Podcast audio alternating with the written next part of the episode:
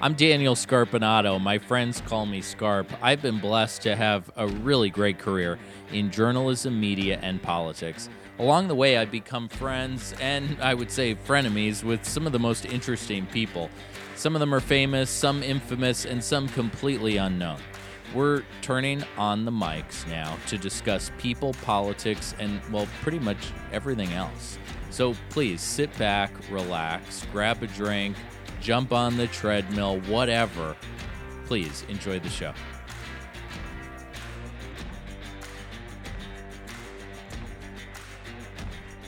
Well, welcome everyone. Very exciting today. This is the first episode of Scarp and Friends, which is a new, hopefully fun podcast and new addition to the the political ecosystem. And I, it's really exciting because I have one of somebody who, who I would consider a very good friend who I've known a long time, Governor Jan Brewer. Governor Brewer, thank you so much for being here for our inaugural show. Well, I'm honored to be the, the lead in for your podcast. Thanks for inviting me. Absolutely, absolutely. What t- tell us what you've been up to first of all. Some people, you know, I think are wondering what does a former governor do? Well, I tried to retire and kind of go on vacations and work in my garden, but that didn't last forever. so I'm busy right now working on people's campaigns and still involved in policy uh, across the country and doing some editorials and newspapers and a little radio show here and there and, and pod- podcasts. well, and we're very grateful for that. So, did you envision staying this active when you uh, when you were kind of winding down your time in public service? No, I didn't. I had visions of traveling. I had a lot of places I wanted to go, and I was able to go to a few of them. I went to Norway, and then I went to Israel, and I was able to go to Alaska, and then I took a three week cruise to South America. And then COVID hit, and so everybody changed their lifestyle. I, you know, I was kind of old, and so I needed to stay home and stay healthy. And so um, after that, I just really, really slowed down. So I was glad when we kind of turned the corner on COVID and was Yeah. able to get back in the swing of things. But with COVID, of course, like everybody, we did a lot of things now by you know Zoom and radio and uh, those kinds of things. So it, it, it, you learned a new method of technology for us old folks, at least. Well, you have just such an immense and impressive record of public service to this state. I think you started on a school board, right? Well, no, I didn't start a school board. I wanted to run for the school Okay. board. It was kind of interesting. I went to a school board meeting. I was out in Deer Valley School District. There's only two grade schools out there. And at the time when we moved out there, I lived in the county. And um, I took my husband and we went to the school board. And I walked out of that meeting and I said to my husband, Who are those people and how did they get there? He says, They're the school board. And he says, And they're elected. I said, Well, I don't think I voted for them. He said, You probably did. That's how little I knew. So I kept going back and I just didn't like what I was seeing and what I was hearing. I was very concerned about my three boys in public school. And so um, one night I told my husband, I said, You know what I'm going to do? I want to run for the school board. And he said, Oh, great, that's wonderful. And I said, Will you support me? And um, he and he said yes. I says financially, so I don't have to ask anybody for any money. I knew enough about it that you needed money to do that. And he said yes. And he said to me, he says, if you really want to make a difference, you know what you should do? You should run for the legislature. And I said me, and he said yes. And so two days later. I had thought about it. He came in. I went through the same old drill, and I said, "I'm going to run for the legislature. Will you support me and give me the money to run?" and he said yes, and that was the beginning of my career, way back in 1982. Well, I, it's such an incredible story, and the really the first time I think that I really got to know you. I was a reporter at the Capitol, and you were. Uh, I, I did an interview with you. Um, I was fairly new. I was young at the time, and you. So was I. Well, you still are. you still are. Um, that goes without saying. And you had just found out that you w- were going to become governor. The news had come out, and I sat down with you for an interview. Um, do you remember where you were when you got the news that Janet Napolitano was getting that appointment? And it was like, oh my God, I'm going to be governor now? Well, everybody was speculating up until that point because of all the Obama people that were running around the the, the, the Capitol down there, and I was Secretary of State and parking in the same garage. I could see what was coming on and going on, so people were talking about that it was going to happen, it was going to happen. So we had kind of congregated together to kind of mm-hmm. decide how we are going to kind of do this, if in fact it really, really happened.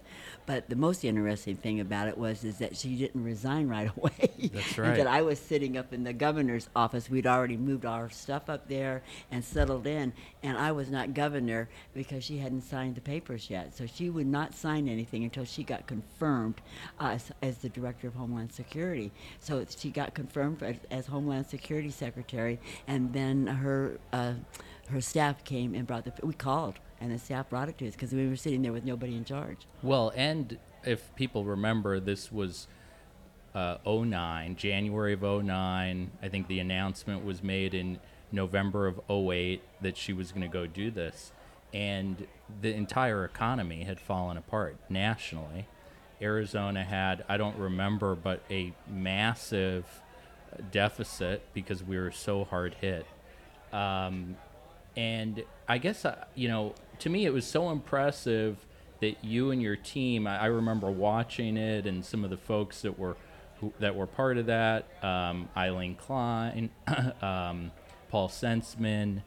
Uh, I'm forgetting others, but it was it was such a challenging time, and you got had to have been drinking out of a fire hose. Well, we knew that we were headed. I was Secretary of State, of course, so I was watching what was going on in the legislature and what Governor Napolitano was doing, and I know that they were spending money like drunken sailors. You know, they were pushing everything through the Republican legislature and the Democrat governor. They were having party time, and I even Right. said to members down there, "What are you doing? What are you doing?" And you know that we know that things are cyclical and you know, it was just terrible. Little did I know at the time when that was all taking place, and I'm making my comments, was I the one that was going to have to face that three billion dollar deficit in the state of Arizona out of a nine billion dollar budget, and so it was um, an awakening of which I thought I was going to be able to make it through one way or the other, because I kept talking to people. Tom Manos was my my guy at EBO, and I really admired him, and he was absolutely terrific. And everybody's telling me, "There's no way we can get out of this. We got to save the state." We didn't have money to pay the staff. I mean, it was as simple as that, and the employees, and uh, they kept telling me that we were going to have to do something. We had to raise more revenue. That was the only thing we could do. And I said, "I have never voted for a tax increase in my whole life, my whole career as an elected official. I'm not going to do it now." And I would go home, Danny, at night and sit at midnight, you know, and sit on my patio. And I would say, "Oh Jesus, hold my hand and don't let go. You got me into this mess, you know." So did you? you- One thing I've always wondered because you this all. I- I mean, it's almost out of a movie. I actually am surprised somebody hasn't made it into a movie, but of kind of how the whole thing went down and the situation you were thrust into. Did you want to be governor? Would you have run? Do you think you would have sought the office if this didn't happen? Was it something where you said, "I really want to be governor"? Probably not. I never thought that I would want to be governor. I had been recruited earlier to run for governor from some very uh, special people that we all know, and I said I didn't want to do that, you know. And but I would support certain other people if they wanted to run, and uh, some of them did run, but they didn't win, you know. And Janet won, Right. and so then I was there. But then uh, when you know she left, I didn't have a choice. I was honored to be in the position and move on, and knew from the beginning I, that I needed to um, not only plant my flag and uh, move on and uh, run for re-election so that I can honestly say that I ran for election and I won overwhelmingly. I'm that was proud a pretty that. quick turnaround. It was less than two years. It was, but I think that the people of the state of Arizona are great people and they understood and they believed in me. And I, you know, I'm very proud of my time in, in, in leadership. I think a lot of the Republican philosophy has changed a whole lot. You know, it's been uh, kind of uh, interesting to see how things have changed. Everybody talks about the Reagan years, you know, and I, I, you know, I was at the White House with President Reagan. And a lot of people can't say that, um, you know. So it was, um, you know, kind of an idol for Republicans at that time, and uh, you know, they've gone kind of, uh, they, they- they've gone. Uh, they just politics have changed. Uh, you know, America has changed. What we believe in and what we need and what we want, everything has changed. So it's, um, you know, and, and I think it's gotten kind of vicious. I think people calling people names and putting people down Mm-hmm. is something that we never did. I mean, you can remember all the protests we had down there Oh, over yeah. certain things. It was outrageous what people were saying and doing. No Did- different than what was going on this last weekend. Did you have people protesting at your house during that Oh, time period? I had busloads of people bust in from Cal- from California and Texas during 1070. I had you know 24/7 security. I couldn't Were do you or ever go anywhere. afraid of your I- safety? No, you know, I don't think I had time. I had so much on my brain, I didn't have time. But I remember one time they were out there, and they had I, my house is on a corner, and my husband used to park in the side garage. and He couldn't get in because they had it blocked. Mm-hmm. And so I called him, and my detail was there. But I said, "You're just gonna have to drive through them to get in the garage, because other than that, you're not gonna get in the house." And my neighbors were so supportive. I loved it, you know. Um, they put signs up. We love Jan Brewer in their windows, and they would run people off the sidewalks in front of their house and out of their yard, you know. And uh, but that was it was awful. It was awful. And then you know we had a lot of threats, too. See, but I didn't hear about them all. I didn't hear about them all. And I but I, I never was afraid. What would you say today to that Jan Brewer from 1982 if you were to give her advice? I had, uh, you know, when I think back on my life, I had no intentions of ever running for office. Uh, I got into it, like I said, because of education. And when I ran for the legislature, I th- thought I was going to serve two or three years or, you know, terms and then get out of there. Well, you know, be careful what you say and what you think and what you get your toe dipped in because, I mean, you know, 34 years later, here I am, you know, and it engulfs your whole life. I mean, I had young children I was raising, and, you know, it was, uh, Yeah. it was uh, time consuming and uh, during such terrible, terrible times. But I think that you need, when you run for office, I think you have to say, okay, this is going to overtake my life. It took over, it overtook my life. It was my life, my whole family's life. I mean, uh, the Do you kid, miss it? that sometimes I think I could do something better, or I Mm-hmm. would do it this way or that way, but not really. You know, it. Um, no, And freedom. Freedom. Freedom rings, yes, it does. It you know it, it takes a load off of you Mm-hmm. because you you know how I always say I can say whatever I want to. I'm not looking for votes, you know. Yeah. But I still love Arizona, and I still care what happened. How did your upbringing prepare you for politics? to work hard, I think. Uh, you know, I lost my father at a young age, and my mother was a widow, and she went into business for herself, having never worked, and so she had to, you know, make the payroll to feed her kids, and we were never on the dole or anything like that. And I had a nice house and everything, but my mother worked hard, and you know, it's always she used to tell me, you know, when you work. Yes, you never say that's that's not my job. In other words, if you, there was something on the floor that needed to be swept up, you did that. If you had to wait on customers, you did that. If you had to run to the bank, you did that. It was all about it. You have to do as much as you can, the best way you know how, and that was an education in itself that was just um, could never be replaced. My mother also was a very strong woman, hardworking. Actually, you've met her. She always yes, talks yes, about meeting you. sweetheart. Yeah. Um, and I think it really does. I think strong women in kids' lives really help prepare them. They do, they do, and that's why I think I'm so interested in foster kids because they don't have that family bond where somebody's looking out for them or teaching them or making them toe the line or trying to explain to them and love them unconditionally. I love them unconditionally. So um, we had lunch a few times recently, but uh, it had been a while. Yes, thank you. And, and, Let's do it again. and I ordered, I think, uh, like a cheeseburger. of course, and yes. you ordered a salad with very plain chicken and Grilled maybe chicken. some lemon or something. Balsamic vinegar. So so you look great and you're eating very healthy. Right. And I heard you're a mall walker. I am. So what's this health kick you're on? I'm a I'm a mall rat. well, I you know I have a little. You know when I was 47, I had a heart attack.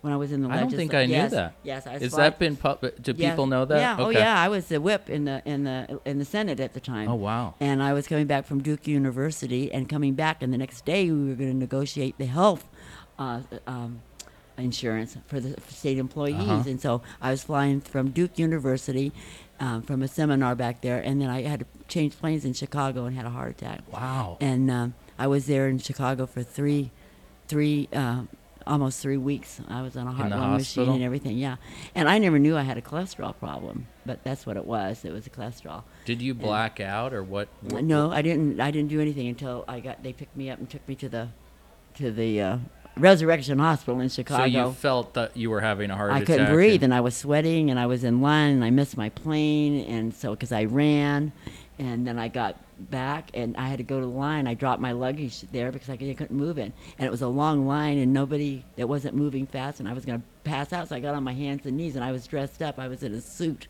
a skirt, and a jacket and stuff, and I got down on my hands and knees. No one said a word to me, nothing. Oh, wow. And so when I finally got up to the front, the guy in front of me said, "Would you like to go in front of me?" And I said, "Oh, I would appreciate it." So I get up there, the ticket counter, and I told her I have to get to Phoenix tomorrow. It's really, really important. I've got to be there tonight. I got a job I got to get to Yeah. tomorrow.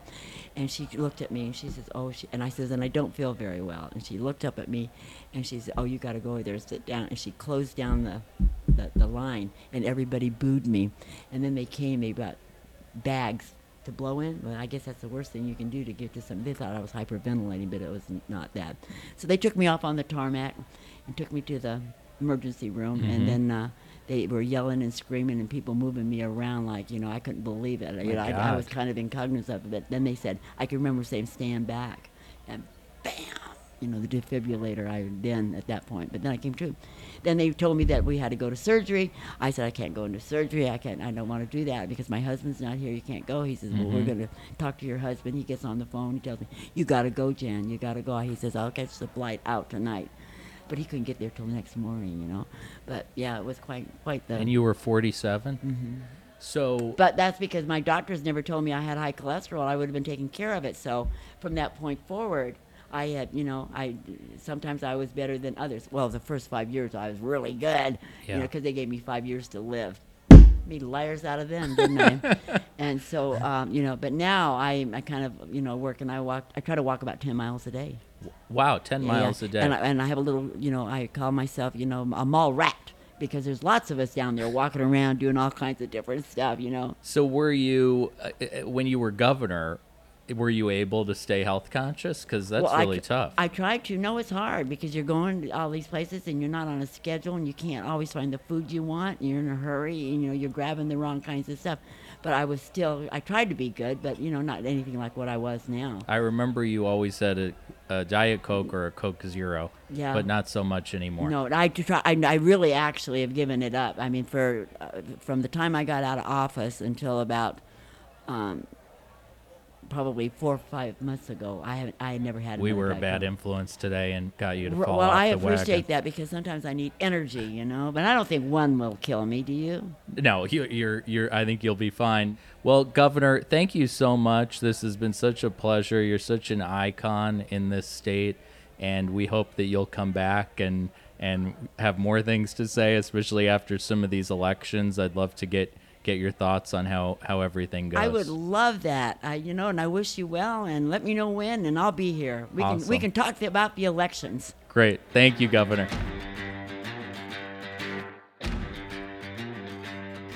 All right, we're we're back with with our panel. Uh, we've got some friends, some former frenemies turned friends. Uh, joining me today is Matt Uris. You'll you know Matt from uh, from TV. You saw him on Channel 12 for for several years. Matt's now a business and employment law attorney and, and a good friend of mine. Matt, thanks for joining us. Who do you have with us today? Super excited to be here. Thank you for having me. Couldn't get here quick enough when I got the call. Uh, pursuant to that idea of rushing over here, I had to pick up the little guy from school. We've uh, hoping to to keep him uh, calm and collected uh, during this interview through an, uh, just uh, large amount of chocolate chip cookies. We'll see how it goes. So if we hear some munching, it's not it's not you eating cookies or special brownies or anything. It's, Definitely not special brownies as a father. Come on. I'm going to keep it together. Looking forward to providing some hopefully uh, valuable information as we get this thing go, uh, going and look to build on it. Great, awesome. Uh, also joining us is Sarah Elliott. Sarah is a public relations and policy strategist. She's someone who's who's a good friend of mine and someone I really respect on the other side of the the aisle. She uh, currently serves as vice president of programs at the Impact Project. Sarah, thanks for being here. Thank you for having me. And Lorna Romero. Lorna is owner of Elevate Strategies, a public affairs and PR firm, and a former uh, communications director uh, for Governor Brewer or policy legislative director. Legislative Former director. legislative director for Governor Jan Brewer. And Lorna, Governor Brewer was so fun to talk to. Was she a, as fun to work for? Oh gosh, um, she was a hoot. That's just the best way to describe it. There was always stories um, and life advice that she would give me. I mean, I was 25 when I worked for Governor Brewer, so there was a lot of life advice that was given to me, and she was absolutely incredible to work Yeah, for. I bet. Well, it's great to have some really smart people together here today. And, you know, the first thing I want to touch on is what's happening in the political environment right now. And, you know, at least what it looks like is maybe a tough cycle if if you're a Democrat. Uh, President Obama has a 57% disapproval uh, rating nationally. Uh, maybe in Arizona, it might even be worse. I haven't seen any recent data. And on the generic ba- ballot, Republicans are at about a plus eight, and that's when they go out and, and survey voters nationally on would you prefer a Republican or Democrat in Congress, etc. And you know, Sarah, y- you have a great record of uh, running and being involved in campaigns. We were on the opposite side of the governor's race in in 2018, which is when we first met. And you've also uh, worked a lot in red states for Democrats. So, you know, what do you advise Democrats in a, in a climate like this? And do you think it is going to be a tough year to be a Democrat? Well, a midterm with an unpopular president in the White House is probably going to be a tough year for Democrats, particularly when we're facing the economic issues that we are today, right? $5.50 gas on my way here is pretty uh, outrageous, and rent and housing skyrocketing. People are really hurting. Um, I do think the recent Roe decision will drive some Democratic turnout and give us a good issue to contrast with with swing voters. So it's looking a little better than it was a few weeks ago uh, electorally. You did. Obama. You I did. meant It's President okay. Biden. We, Actually, we knew.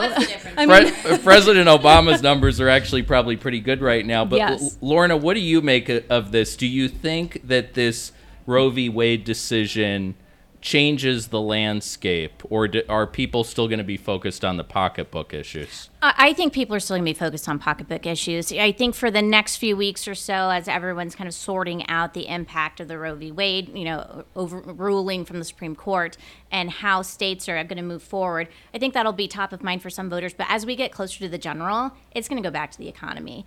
And it's a disaster in Washington, D.C. And Biden is not doing any favors for any Democrats who are on the ballot this cycle. I, I think the big question is going to be do Democrats even campaign with Biden? Do they want his endorsement, or is it just going to be too catastrophic for them? Or are you going to see more candidates like, you know, a Kyrsten Sinema type or a Mark Kelly that don't even admit that they're a Democrat and Yeah. don't even mention the president in their campaigning? I feel like it's probably going to be the former, or sorry, the latter, that people are not even going to acknowledge their their ties to President Biden. Yeah. It seems to me on this whole Roe v. Wade thing that it it definitely um, it, it kind of depends on what state you're running in Yes. because you know if you're in a blue state in some of these blue states they've passed you know uh, taxpayer funded abortion, late term abortion, etc. Um, does does kind of where you're running and the impact this has make a difference as a candidate on how you approach it and deal with it, Lorna? Yeah, 100%. I mean, like you were saying, these blue states, nothing's going to change. Um, some of these more red states, it's going to depend on the general population if they agree with an all out abortion ban. You know, it's really going to come down to what the voters are going to say and what they're going to determine who's on the ballot. Uh, you know, states like Arizona, I mean, it's still up and it's still a question, but you look at specific races, and unless you're running statewide, where you probably need to look at a little bit more nuanced, you're either in a safe Republican district or a safe Democrat district, and it's not going to matter. So it's mainly those folks who are in a handful of competitive races, mainly the legislative race. But even then, I caution these Democrats are you really going to have abortion be your lead issue? When will we know, what, Matt? I mean, when will when do you think we'll know what the impact of this is? soon. The states are going to work so quickly. We see this in Arizona right now. AG Brnovich just came out with a statement and said a previous law is now going to be in effect, not the trigger law that would have set it at a 15 weeks uh, a limit. Lawsuits are going to fly. It's all going to play itself out. Back to your point, we're going to get here very quickly, and the states are going to have settled it, and those residents, I think, are largely going to feel good about it. The impact, not just in 22, but in 2024. And one impact could be that Howard Stern says he might run for president because of all this. So, Sarah, is that uh, is that the That has to go to Democrats? me. is that the Democrats' answer I heard you're to uh, to the future of their party? No, I don't think so. You know, we'll see a lot of people Could crop be up. fun. It could be fun. We've certainly seen some uh, big personalities do better than we'd hoped. I think in politics on both sides of the aisle. So, uh, but I don't see a future there. I think he's he's out of this news cycle in two weeks, and Switching topics, Elmo is is Teddy, get on the mic. ready to weigh in on this one. A lot to say. Elmo is now vaccinated for for uh, COVID nineteen, and you know. I was a big Sesame Street fan growing up as a kid. I don't, Big Bird. What's No. a big Big Bird? I actually, I don't even think Elmo had had premiered when I- when I was a kid. I, I think it it Really? maybe I'm a little older than you guys, Well, but you look so young. so you know it, this is interesting, and I think that it it does kind of touch on some of why uh, conservatives are irritated with the the mainstream media and entertainment. You know, I took it more as a public service announcement, and when I saw the headline, I was like, "Good for Elmo getting a getting a COVID shot." I was more surprised at the fact that he's still only three and a half. You know, they, they just don't age in Sesame Street. But uh, I view it more as a public service announcement. I mean, they do these types of things all of the time. Yes, this one's probably a little bit more politically charged because of the climate that we're in. But I'm sure if it was measles, mumps, rubella, any other you know shot that young kids should be taking, um, I, I, I'm sure some people would have issue with it, but not an I'm not an anti-vaxxer. anti-vaxxer. I'm all about let's protect the children and society, and you know, good for them on that. And I'm sure after this week, it won't be a story anymore. Matt, you're a, a dad. Uh, are you are you cool with Elmo getting vaccinated? I am cool with Elmo doing whatever the heck Elmo wants to do, as long as Teddy does whatever Daddy gets to say, or or Mommy gets to say, for that matter. The the vaccination process, whatever number booster we may be up to in a few months, is out of mind. Um, at least here in Arizona, I, it, I my clients come from all different walks of life. I converse with a number of different people, from parents to business owners, etc., uh, colleagues of this sort, and no no one's talking about the vaccine anymore. They're, they're, they're just not. Uh, correct me if you guys feel differently, but I don't see a single voter turning out on this. I don't. I think Americans are, are, are done with it. Go on an airplane, look around. Like, people left, right, so left, you're almost right. No one's wearing a mask anymore. What if Elmo had said he didn't want to get vaccinated? Do you think that would have made it onto Sesame well, he's only Street? three and a half. So, I mean, look, I think it brings up a really important point. Parents, of course, are going to have feelings and questions about whether or not they should use this new vaccine on their child. And I think this, it would, I agree, Lauren, is much more of a PSA, is really aimed at helping parents or helping put in front of people accurate, medically accurate information, right? Science based information. We saw a lot of misinformation um, spread around about COVID and the COVID vaccine on both sides. It was really damaging, I think, to public health outcomes. Uh, I had COVID a few weeks ago. It was horrible.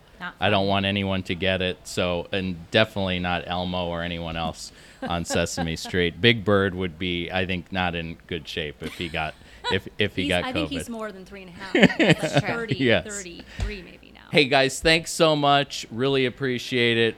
Can't wait to talk to you again. Thanks a lot. And thank everyone, thank you for listening to our first show. Hopefully it went all right. We'll see you again soon. Hey, it's Scarp. Thanks so much for tuning in. Please subscribe to listen to all of our new episodes.